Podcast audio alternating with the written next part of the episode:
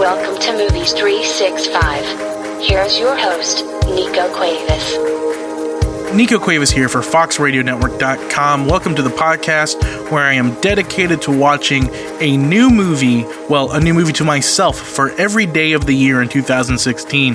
That means each movie I watch has to be a film that I have never seen before. And in this podcast, I will uh, keep you up to date with what I'm watching and what I think of those films. So far, we've made it into movie eight right now. So the first film that we watched this year, The Kings of Summer, followed by The Shining, followed by Pulp Fiction, followed by House, and then The Guest and The Warriors. Now, for movie number seven, we have The Revenant, which is, of course, the new film that Leonardo DiCaprio stars in, uh, directed by Alejandro Gonzalez Iñárritu, uh, who directed Birdman, the the best film of 2014. Uh, really great film. I loved Birdman. So let's talk though about the Revenant. Uh, could he? Could could could Alejandro Gonzalez Iñárritu find a way to live up to that film? In a way, he does, and in a way, he doesn't. I I enjoyed the Revenant a lot.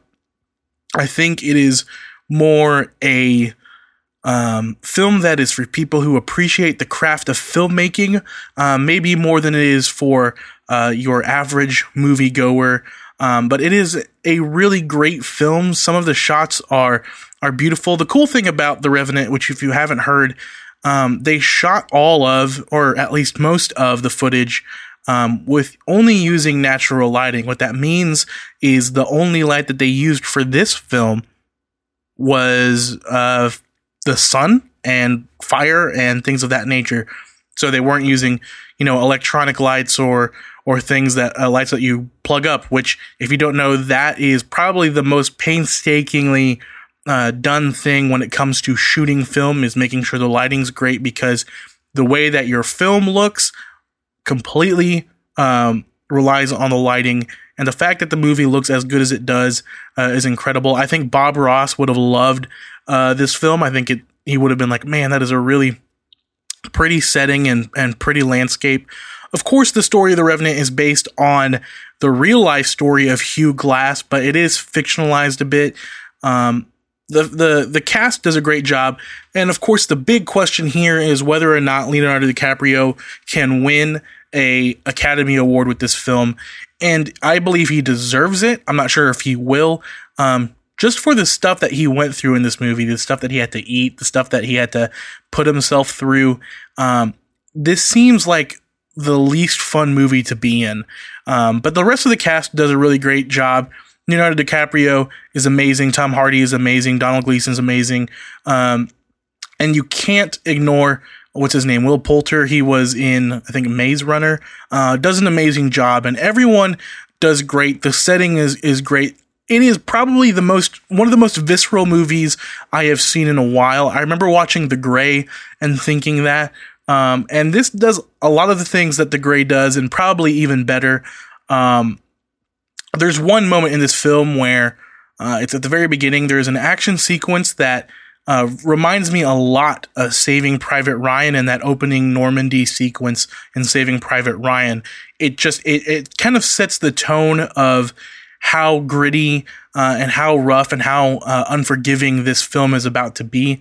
Um, really great shots in there. There, of course, with Birdman having been uh, his previous film there are a lot of uh, very long shots and long takes in this film, and uh, especially at the very, very beginning uh, in that action sequence. And whoever, I've, what's the name of the cinematographer? I don't have it available uh, right away, and I probably couldn't even pronounce it if I, I knew it.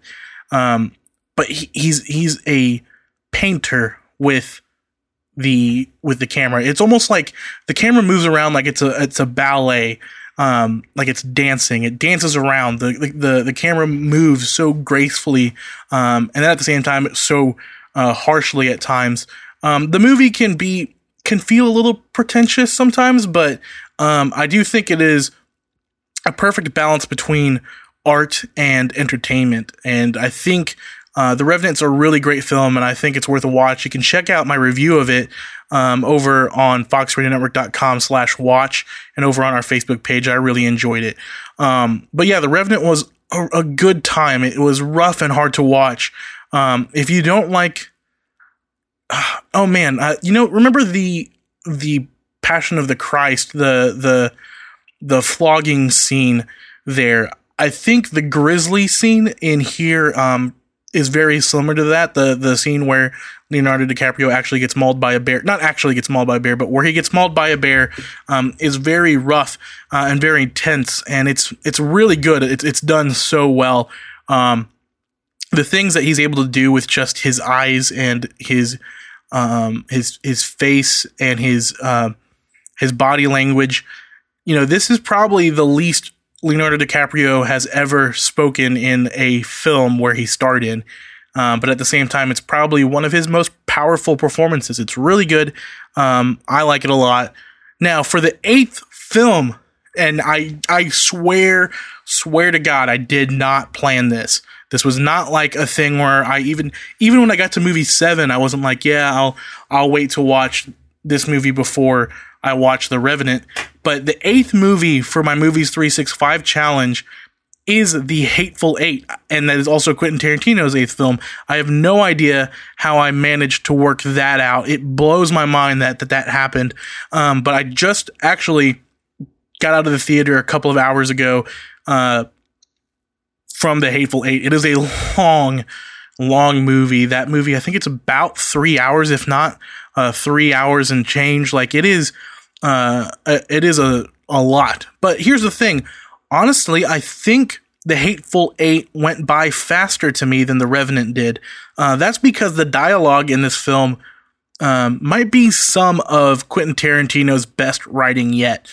Um, you know, I, I, watched Pulp Fiction not too long ago. I think that was movie number four. No, it was movie number three for me for Movies 365. And the discussions in that um, are important for the relationships of um, the characters in Pulp Fiction, but there are some conversations that don't ultimately matter um, and don't have a lot of weight to them.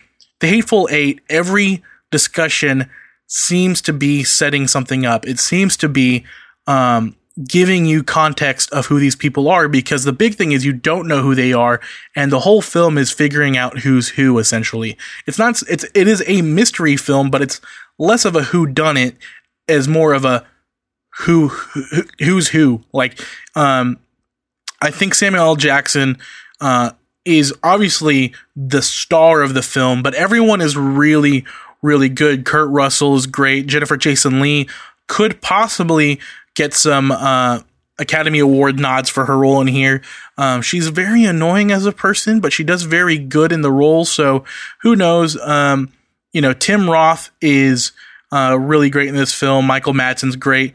Uh, shout out to Bruce Dern in this film. I, I, they've done a great job of making a who should probably be um, one of the most detest- detestable characters in the film. Uh, also, one of the most uh, sympathetic characters in the film, and and man, I really feel for him in this movie. Um, the Hateful Eight is really dark. Uh, so the I think it might have the darkest monologue of a Tarantino film that I've seen. Um, Samuel L. Jackson has this monologue in the middle of the film that is so dark and heartbreaking, but at the same time, there are kind of laughs in it because of how he's how he's performing it. And I mean, Samuel L. Jackson, he goes, he is in full force for this film. Um, but it's really great. Here's the thing, though: if it's a lot, there's a lot of dialogue, a lot of dialogue. Um, probably, uh, I would say if it's the movie's three hours, I would say the movie is about, um, you know, it takes about two hours before any action happens. Uh, a lot. I mean, the whole film is just building these relationships. What's going to happen between these characters? Because there's a lot of tension throughout the whole movie. Uh, a lot of that has to do with race, um, especially um, because of Samuel L. Jackson being the only black character um, out of the eight people there who are trapped together uh, in that cabin. And I'll tell you what, he's so good. Um, and, and, the thing is, so I just recently watched Pulp Fiction. Um, and I it might be blasphemy to say that I like The Hateful Eight more than Pulp Fiction, um, but it I I really did enjoy The Hateful Eight. I think more. I had a better time watching that. Um, it was a lot more intriguing to me than uh, than Pulp Fiction. It's it's weird to say that, but I, I really do like it, and I think if you're a Tarantino fan, you're going to enjoy yourself. But it is very much a Tarantino film, um, so I wouldn't say it's like one of my favorite films of all time. But man, The Hateful Eight's really good.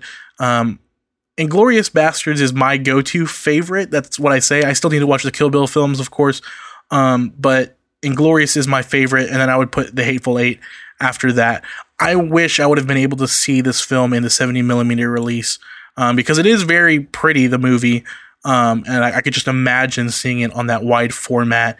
Um, and it is cool because the film, the there is a grain to this um, film that most movies don't have right now because most films are are filmed digitally at this point, and so uh, being able to see that is great. I really enjoyed the Hateful Eight. Um, two really uh, great movies right in a row for me. Um, I love them both, and I'm glad that these were both movies I got to see in theaters because uh, I haven't been able to spend too much time in the theater for two for my movies 365 challenge. But I'm going to try to do that more, and I'll probably see some movies that aren't so good. I, I kind of want to see The Forest, and I don't think that movie is going to be that great, but uh, I kind of want to watch it just because, just to shake things up, to shake up my experiences with these movies, um, because I'll tell you what, after three hours of The Hateful Eight and a long two and a half hours for The Revenant, I do need to see something a little bit more lighthearted. Um, or not lighthearted, it might be a little bit darker, but something that um, I don't have to take as seriously. But yeah, those are the two movies. So the next movie will be number nine, and we'll hit, and probably by the time we do the next podcast, we'll hit the milestone of 10 films. I'm excited. We we've moved pretty pretty well through so far. I've I haven't missed a day yet. I've always worked ahead. Um, I've caught up today. Um, so it's it's uh it's been pretty good. So uh yeah, that's movies 365 for this episode. I will see you guys next time. Check out movie foxradionetwork.com for more content. Check out my worth a watch reviews for these films on foxradionetwork.com slash watch you can also find it on Facebook. Let me know what movies I need to watch. Uh, you can hit me up on Twitter at Nico Says Things and check out my other podcast, uh, which is called Nico Says Things, Fox Radio, foxradionetwork.com slash Nico Says Things. I talk about the wild card weekend for the NFL playoffs on there.